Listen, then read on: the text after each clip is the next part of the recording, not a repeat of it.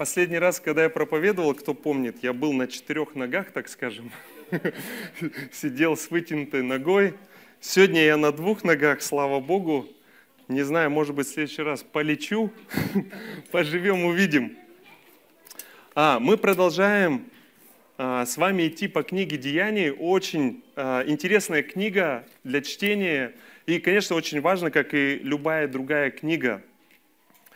И эта книга описывает, можно одним словом или фразой описать, работу Духа Святого. И как мы с вами уже говорили, что эта книга не закончена. Она пишется по сей день, по сей день, и мы часть этой книги.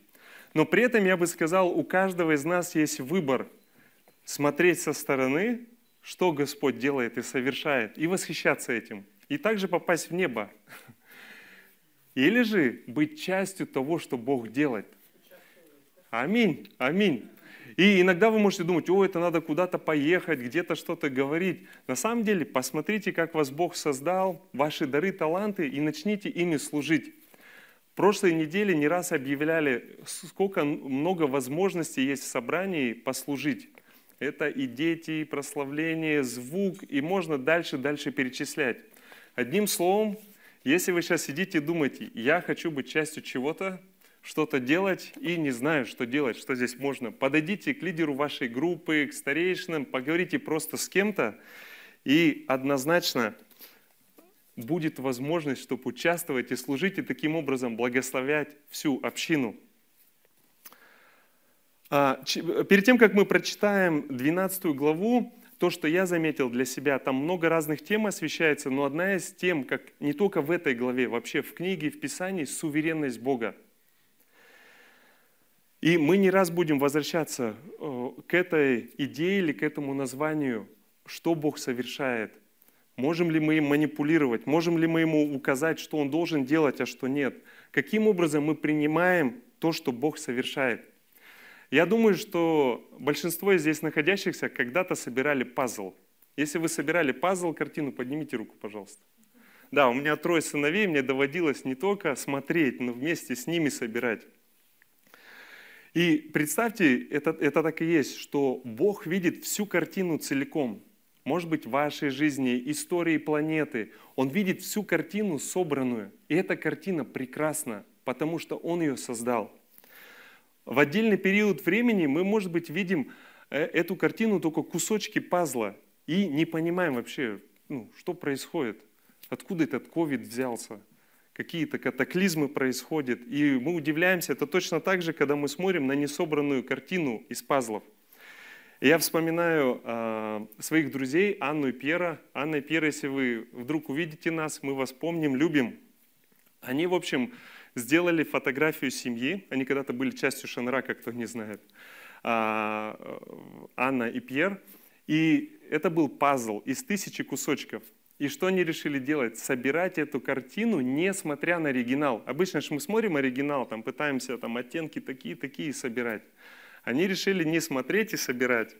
И мы пришли, со сво... они пригласили к нам в гости, и на большом столе у них прям маленькие кусочки. Они даже не знали, в какой части картины, вот, допустим, лицо часть собрано, другое лицо. И, в общем, это на столе лежит. Ничего не понятно, как оно должно быть выглядеть. И, к сожалению, один из моих сыновей, тогда еще был маленький, мы не доглядели, он решил разобраться, что там и как, и половину этого пазла собранного разобрал. Но опять же я вспоминаю, то есть есть картина целиковая, но когда лежат отдельные части, это непонятно. И такая иллюстрация помогает мне размышлять о суверенности Бога. Мне непонятно, что происходит, что даже Бог делает. И у меня есть выбор быть недовольным, ворчать, высказывать Богу, либо высказывать это нормально, о своих эмоциях, переживаниях Богу, но доверять Ему, зная, что Бог благой, Он добрый, Он все контролирует, ничего без Него не происходит. И даже такие вещи, как ковид девятнадцать. Как наше мышление должно меняться, если мы знаем вновь, что Бог благой, Он добрый, суверенный, и ковид девятнадцать. Давайте мы теперь прочитаем Деяния, двенадцатая глава. «В то время царь Ирод поднял руки на некоторых из принадлежащих к церкви, чтобы сделать им зло, и убил Иакова, брата Иоаннова, мечом. Видя же, что это приятно иудеям, вслед затем взял и Петра. Тогда были дни пресноков. И задержал его и посадил в темницу. И приказал четырем четверицам воинов стеречь его, намереваясь после Пасхи вывести его к народу. Итак, Петра стерегли в темнице, между тем церковь прилежно молилась о нем Богу. Когда же Ирод хотел вывести его, в ту ночь Петр спал между двумя воинами, скованными двумя цепями, и стражи у дверей стерегли темницу. И вот ангел Господень предстал, и свет осиял темницу. Ангел толкнул Петра в бок, пробудил его и сказал: «Встань скорее!» И цепи упали с рук его. И сказал ему ангел: «Опояшься и обуйся». Он сделал так. Потом говорит ему: «Надень одежду твою и иди за мною». Петр вышел и следовал за ним, не зная, что делаемое ангелом было действительно, а думая, что видит видение. Пройдя первую и вторую стражу, они пришли к железным воротам, ведущим в город, которые сами собой отворились им. Они вышли и прошли одну улицу, и вдруг ангела не стало с ним. Тогда Петр, придя в себя, сказал: «Теперь я вижу воистину, что Господь послал ангела своего и избавил меня из руки Ирода и от всего, чего ждал народ иудейский». И, осмотревшись, пришел к дому Марии, матери Иоанна, называемого Марком, где многие собрались и молились. Когда же Петр постучался у ворот, то вышла послушать служанка именем Рода. И, узнав голос Петра, от радости не отворила ворот, но, вбежав, объявила, что Петр стоит у ворот. А те сказали ей: «В своем ли ты уме?» Но она утверждала свое. Они же говорили: «Это ангел его». Между тем Петр продолжал стучать. Когда же отворили, то увидели его и изумились. Он же, дав знак рукою, чтобы молчали, рассказал им, как Господь вывел его из темницы. И сказал: «Уведомьте о сем Иакова и братьев». Потом, выйдя, пошел в другое место. По наступлении дня между войнами сделалась большая тревога о том, что сделалось с Петром. Ирод же, поискав его и не найдя, судил стражей и велел казнить их. Потом он отправился из Иудеи в Кесарию и там оставался. Ирод был раздражен на тирян и сидонян. Они же, согласившись, пришли к нему и, склонив на свою сторону власта, постельника царского, просили мира, потому что область их питалась от области царской. В назначенный день Ирод, одевшись в царскую одежду, сел на возвышенном месте и говорил к ним, а народ восклицал: «Это голос Бога, а не человека». Но вдруг ангел Господень поразил его за то, что он не воздал славы Богу, и он был изъеден червями, умер. Слово же Божие росло и распространялось, а Варнава и Савл по исполнении поручения возвратились из Иерусалима в Антиохию, взяв с собою Иоанна, прозванного Марком. Если думать о разных жанрах, в этой главе мы видим трагедию, боевик, триллер и даже комедию. Мы к этому придем позже. Давайте сейчас коротко по героям. В начале главы мы видим Ирода, Ирод Агриппа. Он правил Иудеей с тридцать седьмого по сорок четвёртый год. И кто знает, сколько в Новом Завете Иродов было? Молодец, пятерка. Да, Ирод Великий при рождении Иисуса, который дал команду избить младенцев. Это дедушка нашего сегодняшнего Ирода Агриппы. Второй — это Ирод Антипа. Он э, правил Иудеей во время распятия Христа. Э, третий — это Ирод Агриппа, внук э, Ирода Великого. Интересный факт, что Ирод Великий убил своего сына, это отца Ирода Агриппы Первого, когда Ироду Агриппе было только три года. Поэтому он вырос с мамой. И последний Ирод — это сын, чтобы не запутаться, Ирода Агриппы Первого, наш сегодняшний герой, его сын Ирод Агриппа Второй. Там несложно, первый, второй. А в Деянии двадцать пятой главе он написан, когда Павел был вызван на допрос. Ну и позже по главе мы поговорим о других действующих лицах. И вновь, как я уже упоминал, в этой главе мы много увидим моментов, которые отражают суверенность Бога. Раньше мне нравилось смотреть шоу «Х-фактор». Кто-то видел когда-то «Х-фактор»? А, мне, мне сейчас больше «Голос» нравится. А, ну, кто не знает, идея какая? Четыре судьи, участник выходит, поет, если трое из судей говорят «да», он проходит следующий тур. Если двое говорят «нет» или более, он покидает. И я не помню, как зовут участника, очередной выходит, девушка спела, два судьи говорят «да», один судья говорит «нет». И остается решение за последним судьей. Если он скажет «нет», эта девушка покидает проект. Если он скажет «да», она остается. Такая пауза в воздухе. И девушка смотрит на четвертого судью и говорит: «Пожалуйста, скажите мне «да», вы же хорошие». И интересную фразу э, тот судья сказал. Э, вы говорите «я хороший». Что это значит? Если я поставлю «да», я хороший, потому что вы хотите «да». Если я скажу «нет», что это значит? Я плохой? Мне кажется, иногда подобным образом мы, может быть, не говорим это, но мы думаем даже о Боге. Мы говорим: «Господь, дай мне это, мне это очень нужно». И иногда это, причем, серьезный запрос. Иногда семьи, которые не могут иметь детей, они говорят: «Господи, дай, ты же хороший». И, может быть, у них до конца жизни не будет детей. Это, может быть, одинокие мужчины или женщины: «Дай мне мужа или жену, ты же хороший». И Бог, да, Он благой, но Его ответ, Он не может быть связан с тем, как мы это воспринимаем. Помните опять пазл, картина? И поэтому будем э, говорить и размышлять о суверенности Бога. Первая часть, о которой я хотел сказать, Ирод и гонение. Я могу даже представить, как люди говорят: «Вы слышали? Вы слышали? Ирод обезглавил Иакова». И это еще не все. После обезглавливания Иакова его рейтинг взлетел, он сам не ожидал это. Иудеям это понравилось, и теперь он взял Петра, и Петр сидит в темнице. Давайте помолимся. Ну, мы знаем, что церковь собралась молиться. Какие могли бы быть причины ненависти Ирода Агриппы к христианам? Писание нам ясно об этом не говорит, но, э, посмотря историю, он вырос при императоре, он знал его. Потом в молодости он наделал ошибок, из-за чего попал в тюрьму и находился в темнице. При смене власти э, у Рима пришли, так скажем, его знакомые к власти, которые освободили его не только из тюрьмы, а поставили его царем над Иудеей. И он правил почти той же территорией, которую правил а, его дедушка Ирод Великий.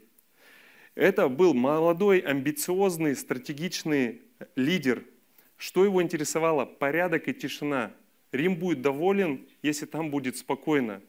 И в этом лице христиане приносили смуту. То есть иудеям не нравилось то, что сделал Христос, они его распяли, им не нравилось то, что делали его последователи, и для него решение было простое: стратегично, целенаправленно, осознанно остановить всех христиан. И когда мы Иаков, Петр и Иоанн, это были, как мы помним, узкий круг Иисуса Христа, они были на преображении, не видели Иисуса, и это были лидеры церкви. И он осознанно выбирает лидеров церкви, понимая, что поразит пастора, и овцы, скорее всего, разбегутся. Он берет Иакова, его обезглавливает, скорее всего, без всякого давления, но увидел, что иудеям это понравилось. И тогда он берет Петра. И в этот момент начались очередные гонения, и церкви пришлось быть, так скажем, в подполье. И мы видим позже, когда Петр приходит и говорит, как Бог его чудесно освободил, остался ли он дальше с ними? Нет. Он им рассказал: передайте Иакову, это уже Иаков, брат Иисуса Христа, который на тот момент тоже стал лидером Иерусалимской церкви. И он уходит. И мы вообще, в принципе, не видим и не знаем, где Петр находится. Мы видим в начале главы, Ирод демонстрирует свою силу и власть. Иаков обезглавлен, Петр находится в темнице. Но в конце главы мы видим, что Ирод умирает, его съедают черви. Петр на свободе, и как там написано, Слово Божие растет и распространяется. В одной главе мы видим смерть одного из апостолов, Иакова, и освобождение Петра. Мы даже можем как будто представить и услышать, как верующие говорят: «А, это невозможно! Как это могло произойти? Почему Бог не сохранил его?» Молилась ли церковь за Иакова? Мы не знаем, но я предполагаю, что да. Потому что это уже гонения, которые шли динамично. И, скорее всего, когда его захватили, они молились, и о чем они просили? Чтобы Бог спас.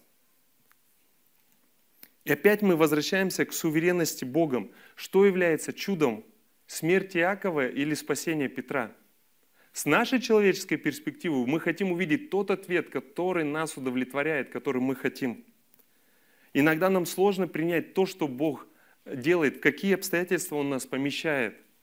Никто из нас не доволен и, в принципе, не будет доволен ковид девятнадцать и всеми ограничениями. Можно смотреть на преграды, но можно в трудностях видеть возможности. Смерть или освобождение? В чем был ответ Бога? И там, и там. Бог являл свою суверенность. Стефан, Иаков, апостолы, мученики. И мы знаем, что двадцать лет спустя Петр будет мученически казнен. Бог дал ему прожить еще двадцать лет. Церковь всегда была гонима. По статистике Open Doors, сегодня в мире около трёхсот миллионов христиан гонимы за веру. В смерти Стефана, Иакова и других мучеников мы ясно видим славу Божию, прославление Бога. Но в смерти Ирода мы не видим этой славы. И это суверенность Бога. И когда я думаю, какой бы мы сценарий написали книги «Деяний», скорее всего, другой. Но опять Бог видит всю картину, Он творец истории, и у нас есть выбор принимать, доверять, зная, какой Бог, или же быть недовольными. Давайте пойдем дальше. Петр и чудесное освобождение.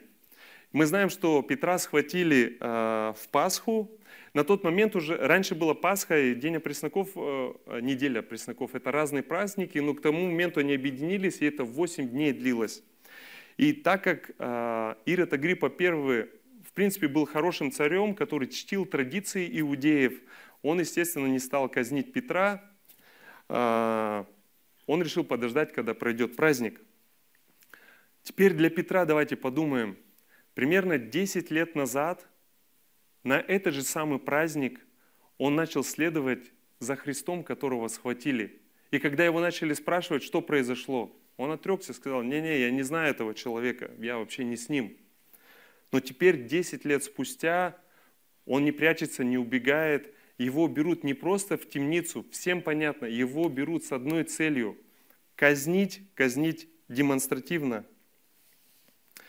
Эта часть отрывка, вот, с пятого по семнадцатый стих, Петр и чудесное освобождение, она полна чудес, восторга, иронии и неверия. Написано, что церковь в пятом стихе прилежно молилась о нем Богу. Мы можем представить, какие у вас идеи, о чем церковь молилась? Освобождение, спасение. спасение. Ага. Ну, это наш, как бы, логический запрос, и это нормально. Писание нас ясно учит открывать желания свои пред Богу и молиться. И мы видим, если для Иакова ответом была его кончина и смерть, мы все-таки гости здесь, однажды мы пойдем домой к нашему небесному Отцу. Мне иногда кажется, что мы из молитвы делаем какой-то амулет. Или даже идола, я не побоюсь этого слова. Молитва — это что? Это взаимоотношение с Богом. Вы слышали такие слова, или, может, сами говорили когда-то? Молитва помогла, или молитва работает. То есть молитва помогает, или Бог помогает? Может быть, мы даже и не имеем в виду, но то, как мы говорим, мы к этому приходим. Когда-то давно я сделал опрос, а зачем мы молимся перед едой? И большая часть людей ответила, чтобы не отравиться. Ну, а, спасибо за смех. Когда я только уверовал, мой дядя спросил меня, он был еще неверующий, когда он: «Зачем ты молишься?» Я говорю: «Ну что?» Я точно так же, короче, ответил. Позже мы увидели, ну, молитва — это же не заклинание, ух, чтобы не отравиться. В Писании написано, мы принимаем пищу с благодарением. Но на сегодняшний день молитва, она стала каким-то амулетом. Вы слышали, когда мы такие высказывания: «О, ты попал в аварию, ты перед дорогой помолился?» То есть, как будто молитва — это амулет. Это не дает никакой гарантии. Возможно, вы молились и потом отравились, и два дня с диареей сидели. Помолились и разбили машину. То есть молитва — это не амулет. Молитва — это как дыхание, кислород. Моему телу нужен кислород и вашему. Дыхание — это способ получить. То есть молитва — это что-то такое же. Молитва — это взаимоотношение с Богом, разговор с Ним. Но молитва не сама цель. Зачитать какие-то слова, и мне вдруг станет лучше. Нам важно использовать и Слово Божие. Но давайте вновь подумаем. Иногда мы говорим: «О, надо провозглашать».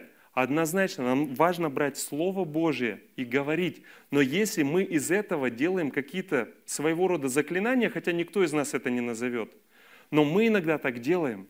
Какой-то набор слов из псалма, стихи, и мы думаем: вот это меня сейчас защитит. И я уверен, вы уже не раз разочаровались, что это не защищает. И ни в коем случае я не имею в виду, что этого не нужно делать. Нам важно брать Слово Божие, говорить в нашу жизнь. Двигаемся дальше. Петра стерегли, и мы видим, что там написано четыре по четыре, я так назвал. То есть четыре воина, очень усиленная охрана, двое при, э, прикованы цепями, э, и двое на входе стоят. И каждые шесть часов, скорее всего, они сменялись. И это была очень усиленная охрана. Скорее всего, Ирод помнил, что произошло в Деяниям пятой главе, когда чудесным образом апостолы спаслись. Он не хотел попасть в такую же ситуацию. Возможно, он даже еще помнил про чудесное исчезновение тела из гробницы. И он думал: я усилю охрану, я все контролирую, и я все держу в своих руках. Давайте теперь задумаемся, когда ангел пришел спасать?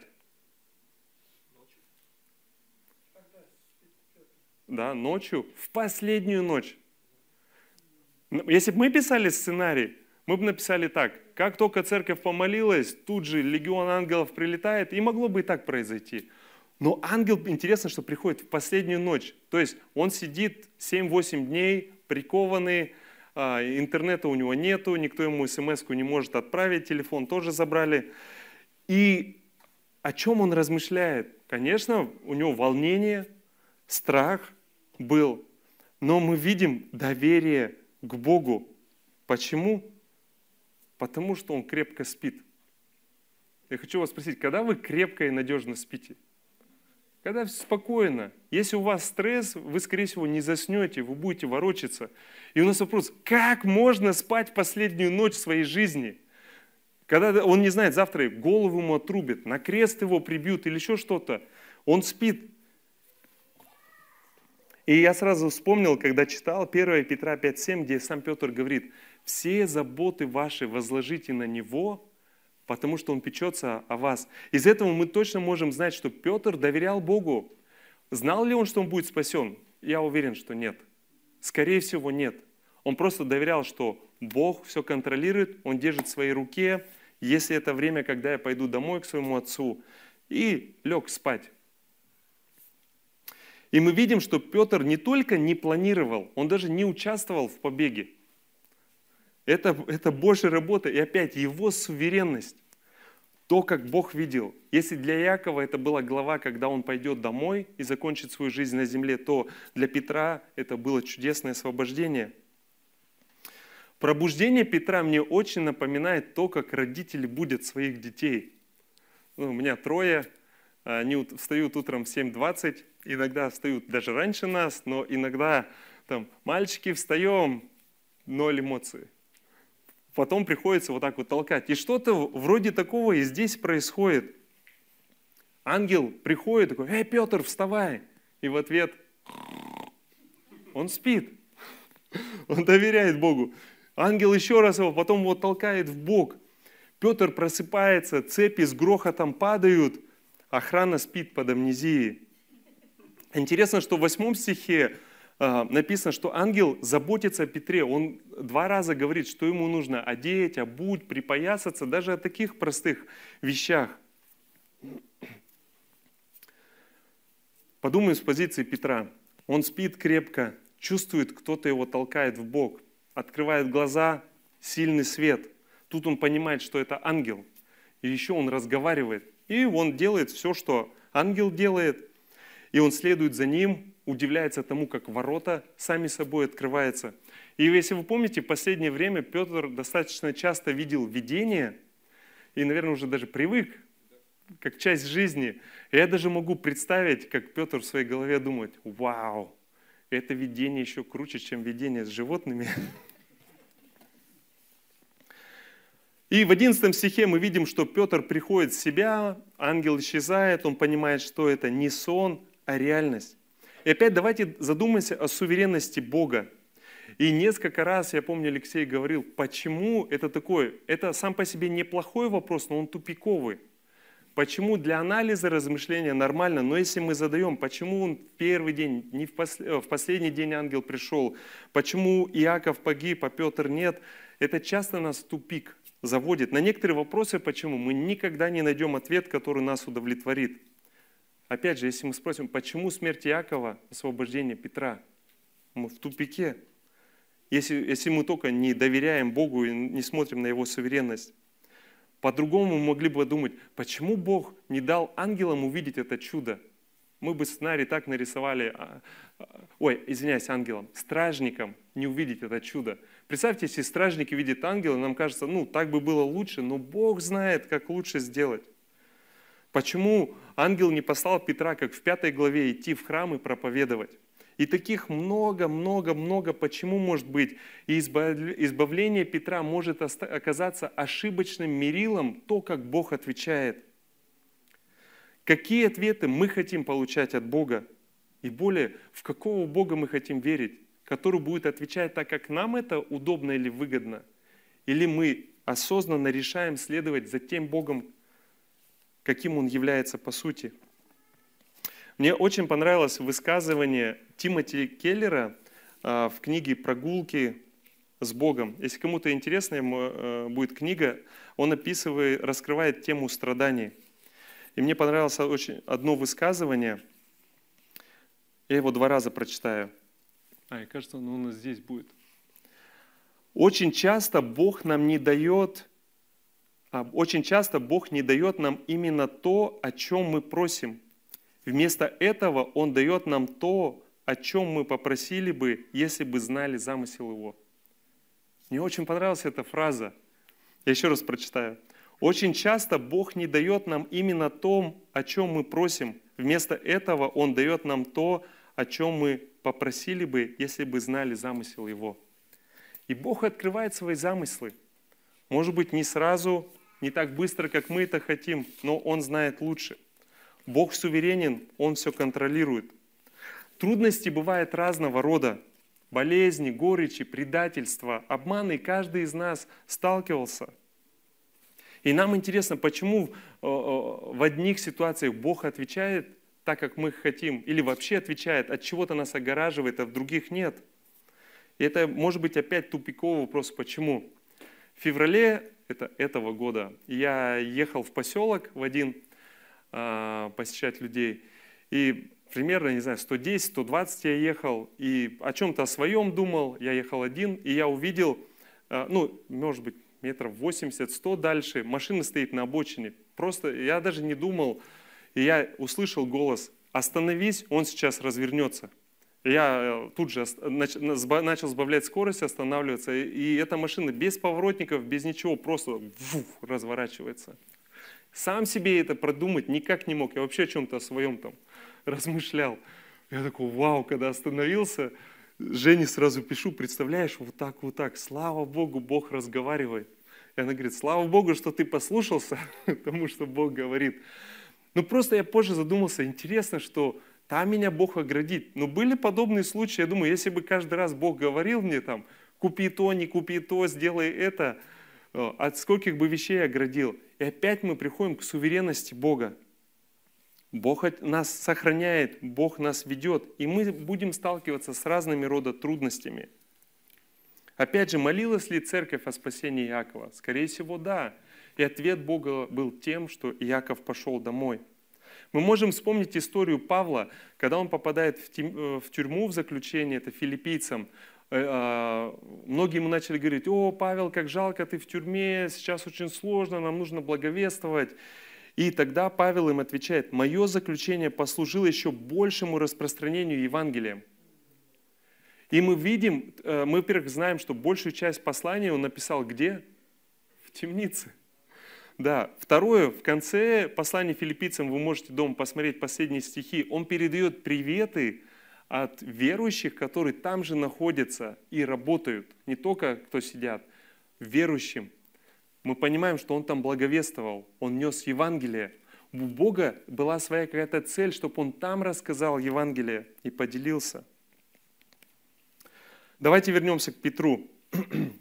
С двенадцатого по семнадцатый стих, когда Петр, так скажем, пришел в себя, откуда Петр знал, что нужно идти именно в дом Марии?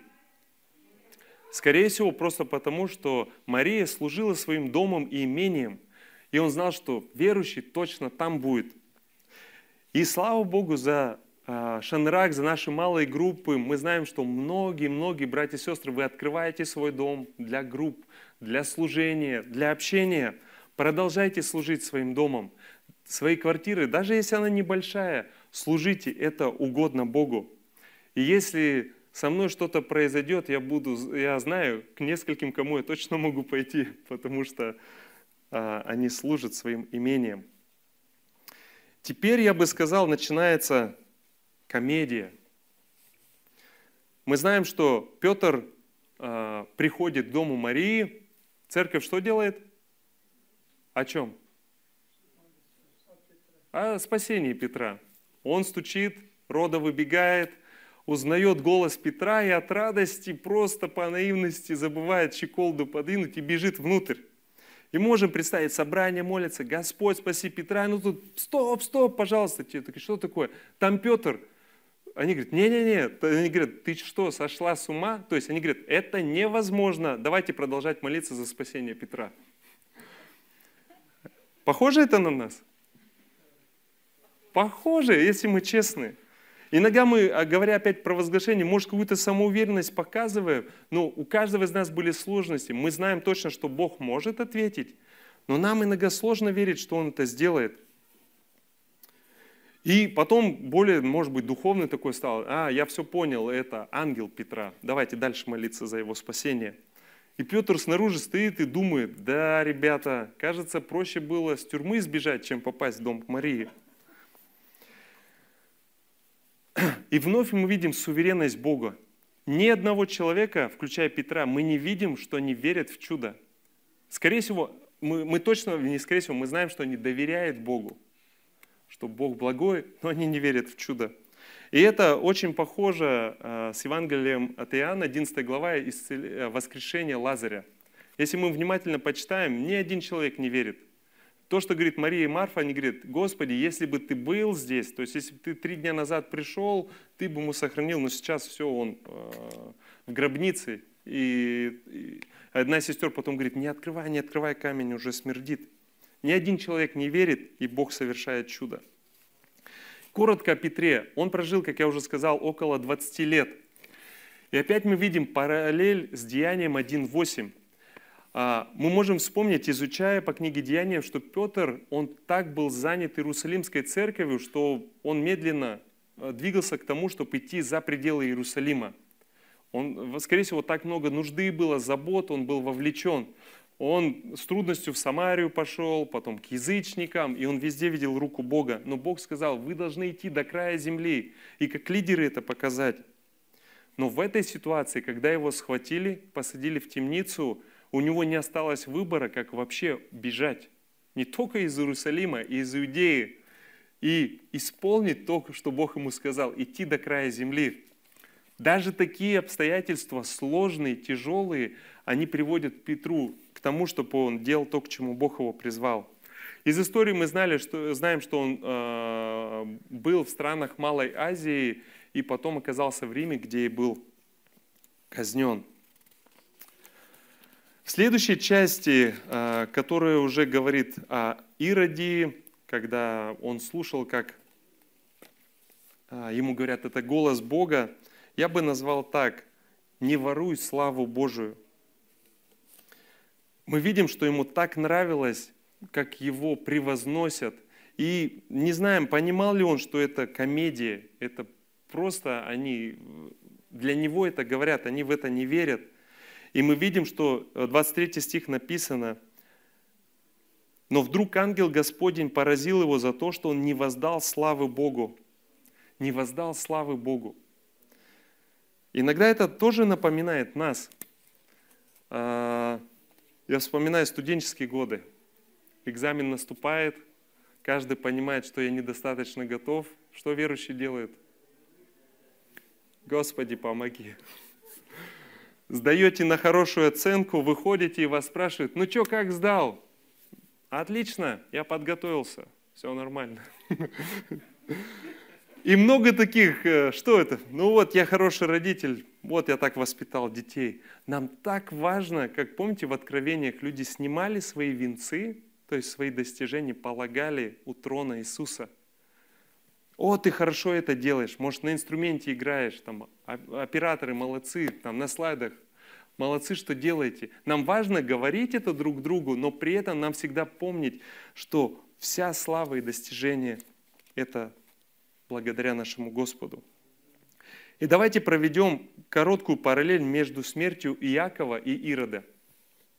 Как мы уже говорили, в смерти Иакова точно была слава Божия, но в смерти Ирода ее не было.